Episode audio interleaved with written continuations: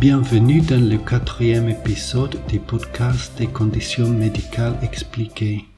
Je m'appelle Fernando Florido et je suis médecin. Cet épisode vous offre plus d'informations sur le diabète, en particulier des faits liés au tabagisme et à leur effet sur les personnes atteintes de diabète de type 2. Les informations données dans cet épisode ont été obtenues sur le site de la Fédération française des diabétiques. Je vous le recommande et je mettrai le lien vers ce site dans la description du podcast. La Fédération française des diabétiques a diffusé un mail sur le tabagisme et le diabète à l'occasion de la journée du 31 mai associée à la journée mondiale sans tabac pour vous apporter quelques nouvelles informations. Cet épisode résumera ces informations et j'espère que vous les trouverez à la fois utiles et intéressantes. Saviez-vous que le tabagisme est la première cause de mortalité chez les personnes atteintes de diabète? Et pour les fumeurs ne vivant avec cette maladie, des études épidémiologiques ont démontré qu'il existe un lien important entre tabagisme et risque de diabète de type 2. Ce risque augmente de 37% à 44% chez les fumeurs par rapport aux non-fumeurs. Par ce relais d'information, diminuer la consommation de tabac ne suffit pas pour vivre plus sereinement. Arrêter de fumer, tel est le véritable pari.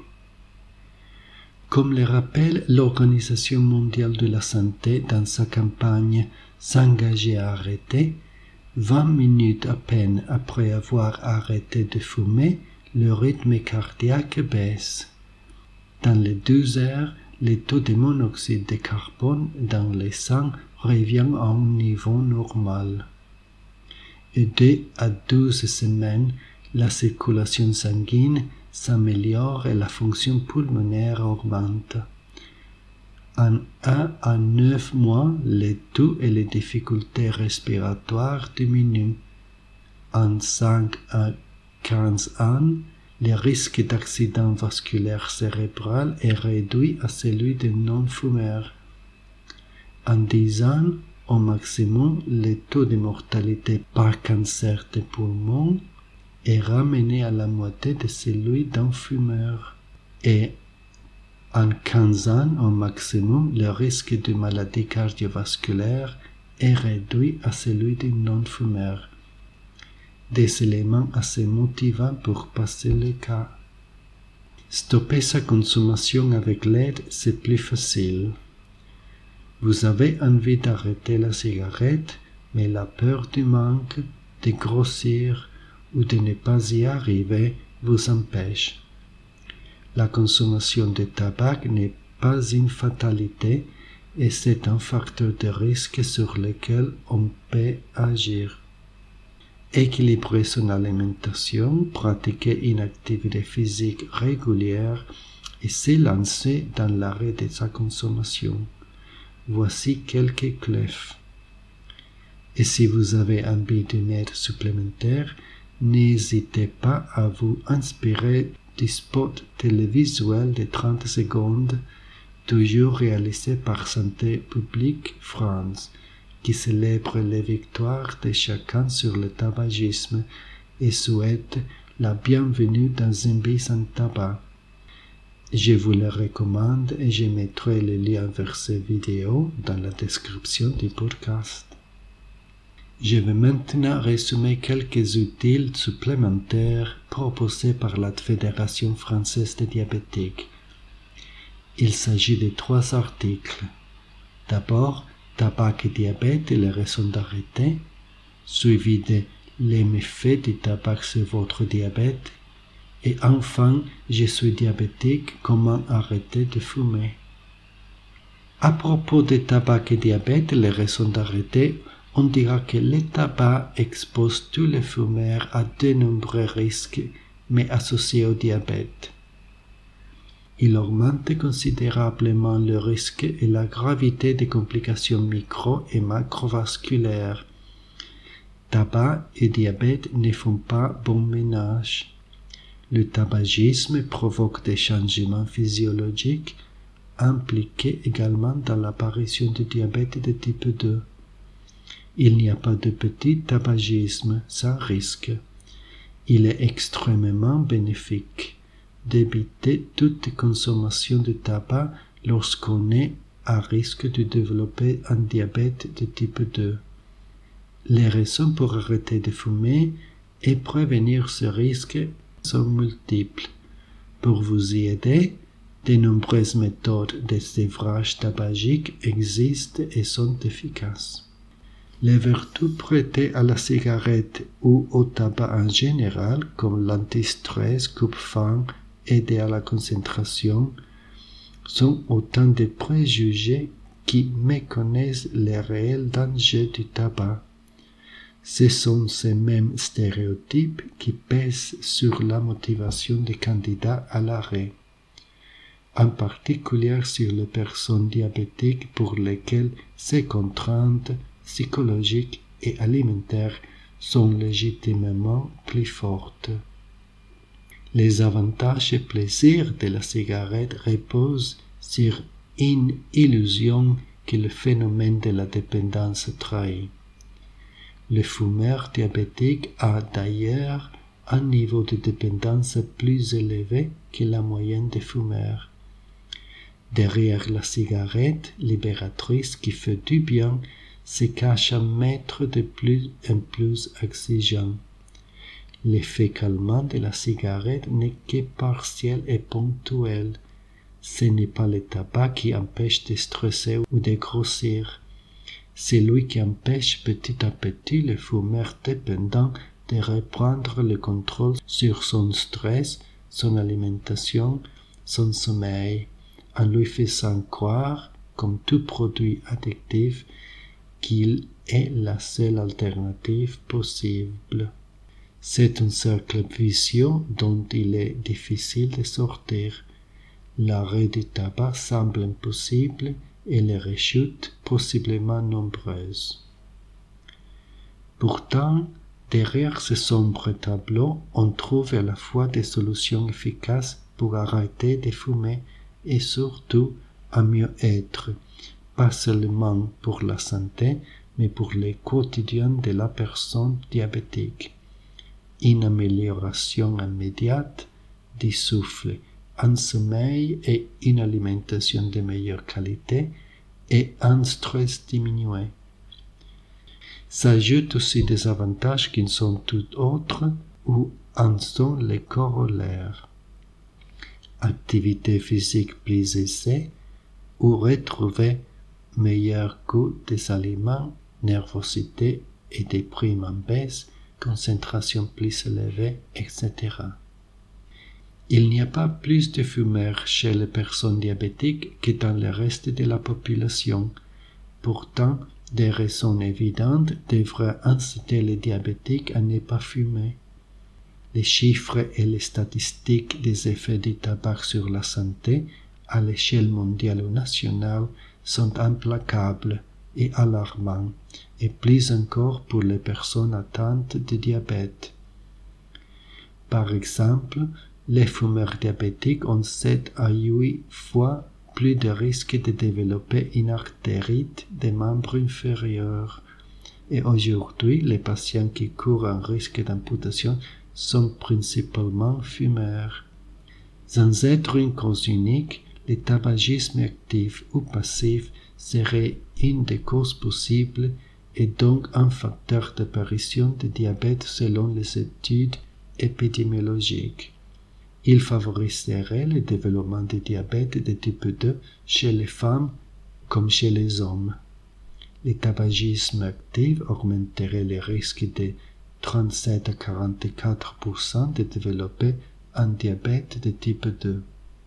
En moyenne, le risque de développer un diabète de type 2 est de 2 à 3 fois plus élevé que chez les non-fumeurs, et le risque est bien sûr proportionnelle au nombre de cigarettes consommées par jour. Plus vous fumez, plus votre risque augmente. En cause le tabac qui accroît les risques d'intolérance au glucose et de perte de sensibilité à l'insuline. À l'inverse, l'arrêt du tabac montre une courbe de risque en diminution progressive en fonction du nombre d'années sans tabac. Et plus l'arrêt est précoce, plus la diminution des risques est spectaculaire. Arrêter de fumer pendant de nombreuses années consécutives, entre 5 à 20 ans suivants, les études et les profils ramèneront même les risques à un niveau comparable à celui des non-fumeurs. Un encouragement à ne pas commencer à fumer, surtout s'il y a des diabétiques dans votre famille, et arrêter pour ceux qui auraient déjà commencé. Autre intérêt majeur, arrêter de fumer n'augmente pas le risque de développer un diabète à moyen et long terme et c'est malgré une prise de poids. À propos de l'effet du tabac sur votre diabète, on dira que la cigarette, en raison des nombreuses substances toxiques qu'elle contient, et le tabagisme, qu'ils soient actifs ou passifs, ont des effets nocifs sur le système cardiovasculaire et métabolique. Le tabac augmente considérablement le risque de complications du diabète, micro- et macroangiopathie, des maladies cardiovasculaires et des syndromes métaboliques. Par exemple, fumer augmente la pression artérielle, fumer fait souffrir les artères provoquant des spasmes potentiellement mortels, fumer influe sur la coagulation du sang et notamment favorisant entre autres la formation de caillots et donc les risques de déclenchement potentiel d'un infarctus, d'une phlébite ou d'un accident vasculaire cérébral.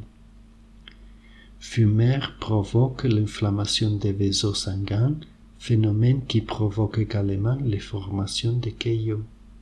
Fumer favorise l'obstruction progressive des artères avec comme conséquence une augmentation du risque de complications cardiovasculaires comme les infarctus du myocarde, les accidents vasculaires cérébraux, l'atteinte des vaisseaux des membres inférieurs ou d'autres maladies vasculaires. Le mécanisme de dépendance au tabac repose sur les effets de la nicotine sur le cerveau.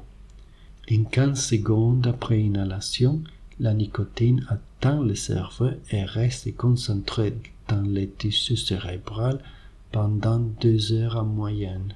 Au-delà, les manques et les besoins de prendre une autre cigarette refont leur apparition dans le cerveau, la nicotine agit sur des récepteurs nerveux, augmentant la dopamine, une substance hormonale qui intervient dans les mécanismes de satisfaction et de récompense. C'est le fameux plaisir qui provoque la cigarette, très vite remplacé par un sentiment de déplaisir et de manque en s'étant à fumer à nouveau. C'est précisément cet effet contradictoire, cette injonction paradoxale qui participe au phénomène d'accentuation du stress et de dépendance au tabac qui s'amplifie avec les années. Mais le tabac est aussi mis en cause dans les syndromes métaboliques, un ensemble de troubles qui comprend l'altération des mécanismes de régulation du métabolisme des graisses, la baisse de la tolérance au glucose, l'obésité, l'hypertension, etc. À propos des effets du tabac sur l'insuline, on dira que la nicotine augmente aussi les taux d'autres hormones connues sur le nom de catécholamines, incluant notamment l'adrénaline. Les choses se jouent à niveau cellulaire. Les études montrent que ces hormones altèrent les mécanismes liés à la production d'insuline et au transport du glucose vers les cellules. Les catécholamines altèrent donc non seulement la sensibilité à l'insuline, mais aussi la sécrétion d'insuline. Quant à l'adrénaline, elle augmente le rythme cardiaque, la pression artérielle ainsi que la glycémie. À propos des effets du tabac sur le mécanisme de régulation des graisses, on dira que le tabac augmente aussi les triglycérides. Les triglycérides sont des graisses qui circulent dans le sang. Elles sont absorbées lors de l'alimentation et stockées en réserve car en excès par rapport aux besoins. Un taux élevé de triglycérides est un indicateur de maladies cardiovasculaires ou d'autres maladies des artères. Or, ce taux est plus élevé en moyenne chez les fumeurs. On relève aussi chez certains fumeurs des taux élevés d'acide gras, dérivés des lipides qui sont en concurrence avec le glucose comme source d'énergie ainsi que des taux réduits du bon cholestérol.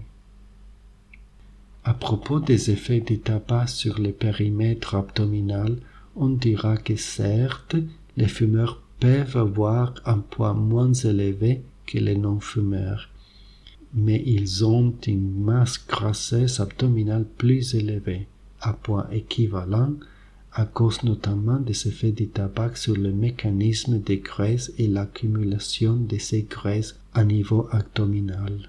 Or, on sait que le risque coronarien et cardiovasculaire est autant lié, s'il n'est plus, à la déposité abdominale qu'à un indice de masse corporelle élevé. On dira que le tabagisme a aussi un effet indirect sur l'alimentation fumeur peut s'associer à une perte relative du goût et de l'odorat, peut modifier les préférences en faveur d'aliments ayant plus de goût, souvent beaucoup plus riches en mauvaises grâces et plus salés. Ce qui augmente davantage renforce encore les risques cardiovasculaires. Avec de tels effets sur le système métabolique et les artères, on peut craindre des risques accrus de complications de diabète et une apparition plus précoce de celle-ci chez les fumeurs diabétiques. Certains de ces risques sont déjà avérés. C'est le cas pour les complications macrovasculaires comme les accidents vasculaires cérébraux ou les infarctus de myocarde par exemple. D'autres sont fortement subconnus s'agissant des complications microvasculaires, comme la neuropathie par exemple, des difficultés à cicatriser en cas de plaie du pied, néphropathie, rétinopathie, etc. Des études montrent déjà clairement les changements structurels que cause le tabac, par exemple sur la fonction rénale. Chez les personnes diabétiques, fumer augmente le risque de mortalité près de 50%, d'infarctus de myocardio de 51%, d'accidents vasculaires cérébraux de 54%, d'artériopathie périphérique de 115% et d'insuffisance cardiaque de 43%. Globalement, donc, le fumeur chronique a une tolérance plus faible au glucose. Il est moins sensible à l'insuline, il expose ses artères via les effets toxiques de la nicotine, du monoxyde de carbone et des autres composés chimiques contenus dans la cigarette à des inflammations, des altérations des parois et à un stress oxydatif, qui est un type d'agression des de la cellule. Parmi les personnes qui arrêtent de fumer, seule une minorité prend beaucoup de poids. La prise de poids moyenne est en fait de 4,5 kg pour les femmes et 2,3 kg pour les hommes soit une augmentation faible comparée aux bénéfices qui va procurer l'arrêt du tabac pour le diabète et la santé des patients en général. L'arrêt du tabac a un effet bien plus durable sur le stress et l'appétit que ne le procure ponctuellement la cigarette. Bon nombre d'anciens fumeurs diabétiques disent mieux dormir, avoir moins d'appétit, être moins stressé quelques années, voire seulement quelques mois après avoir arrêté de fumer. À propos des effets du tabac chez la femme, on dira que le tabac augmente le risque de diabète gestationnel chez la femme qui fume. Le tabac augmente également le risque de retard de croissance intra-utérin, lui-même facteur de risque de surpoids et d'obésité abdominale et de diabète de type 2. L'association tabac-pilule multiplie par 10 les risques d'infarctus du myocarde et par 20 les risques d'accident vasculaire cérébral et c'est le tabac qui est le responsable essentiel. Il y a un risque accru de phlébite. Fumer pendant la grossesse augmente le risque de complications. Les bébés est plus fragile. Les enfants des femmes fumeuses ont un risque de diabète type 2 est augmenté de 34% en cas de tabagisme actif et 22% en cas de tabagisme passif. L'association du tabagisme et l'obésité et du diabète type 2 est responsable de l'augmentation et l'incidence de la maladie coronarienne. L'arrêt du tabac pour une personne diabétique fait donc partie intégrante de son traitement. C'est un impératif qui doit être mis en œuvre le plus tôt possible. Mais la question reste de savoir comment s'arrêter de fumer dans de bonnes conditions et avec quelle méthode. Et c'est ce qu'apporte le dernier article Je suis diabétique, comment arrêter de fumer? Si certaines méthodes pour arrêter de fumer n'ont pas assez fait leur preuve, D'autres comme les substituts nicotiniques ou les thérapies cognitives et comportementales offrent de bons résultats. Le fumeur diabétique peut les combiner avec un régime et une activité physique adaptée pour compenser les premiers effets du sevrage tabagique. Comment arrêter de fumer dans de bonnes conditions? Les méthodes sont nombreuses, certaines farfelues et peu encadrées. D'autres sont connues, comme la mésothérapie, l'acupuncture ou l'homéopathie, mais n'ont pas prouvé leur efficacité. Impossible de passer en revue toutes les solutions fiables. Tout dépend du contexte et de votre profil, de vos antécédents, de votre niveau de dépendance à la nicotine. Faire le point sur votre rapport au tabac et mieux comprendre votre dépendance pour mieux la maîtriser est la première étape avant de choisir un traitement adapté en concertation avec un professionnel de santé. Lui seul peut vous aider à choisir le traitement qui correspond le mieux à votre situation. Les méthodes sévrage, traitement médicamenteux et psychotrope.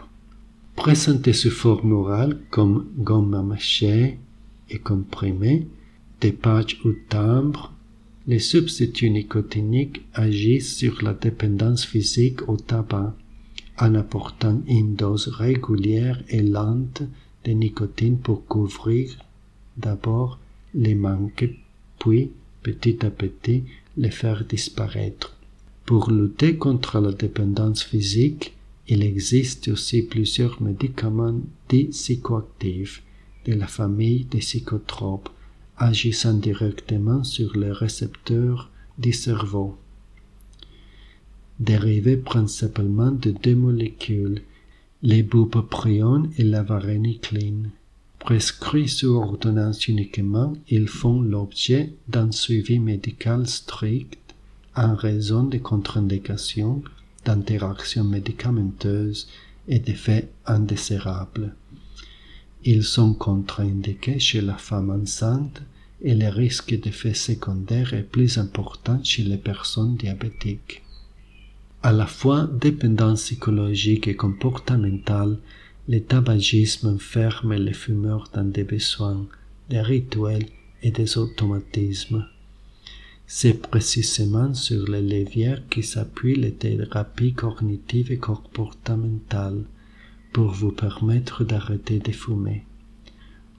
L'objectif déjouer les phénomènes de dépendance et reprendre le contrôle. Ici, pas besoin de rendez-vous en psychiatrie ou de faire une psychothérapie sur des années. La thérapie est courte et repose sur une série d'échanges avec un praticien qui vous aide à comprendre vos mécanismes de dépendance au tabac pour y substituer des parades et des solutions alternatives. Cette méthode peut se faire en parallèle d'un traitement médicamenteux ou d'un substitut nicotinique. Votre sévrage tabagique peut s'accompagner d'un programme personnalisé qui comprend un nouveau régime alimentaire et une activité physique supplémentaire adaptée, lesquels auront un effet compensatoire sur la prise de poids et l'angoisse qui peut engendrer l'arrêt du tabac. Selon les dernières études du Haut Conseil de la santé publique, la cigarette électronique peut être une aide pour arrêter de fumer ou réduire consommation de tabac. Pour limiter le risque de graves complications, il est vivement recommandé de ne pas utiliser la cigarette électronique en alternance avec une consommation de tabac. En conclusion, l'arrêt du tabac est recommandé pour toute personne qui tient à sa santé. Vous êtes diabétique, une raison de plus d'arrêter au plus vite. Nous sommes arrivés à la fin de cet épisode. J'espère que vous l'avez trouvé utile et j'espère que vous me rejoignez à nouveau pour le prochain épisode. Merci et au revoir.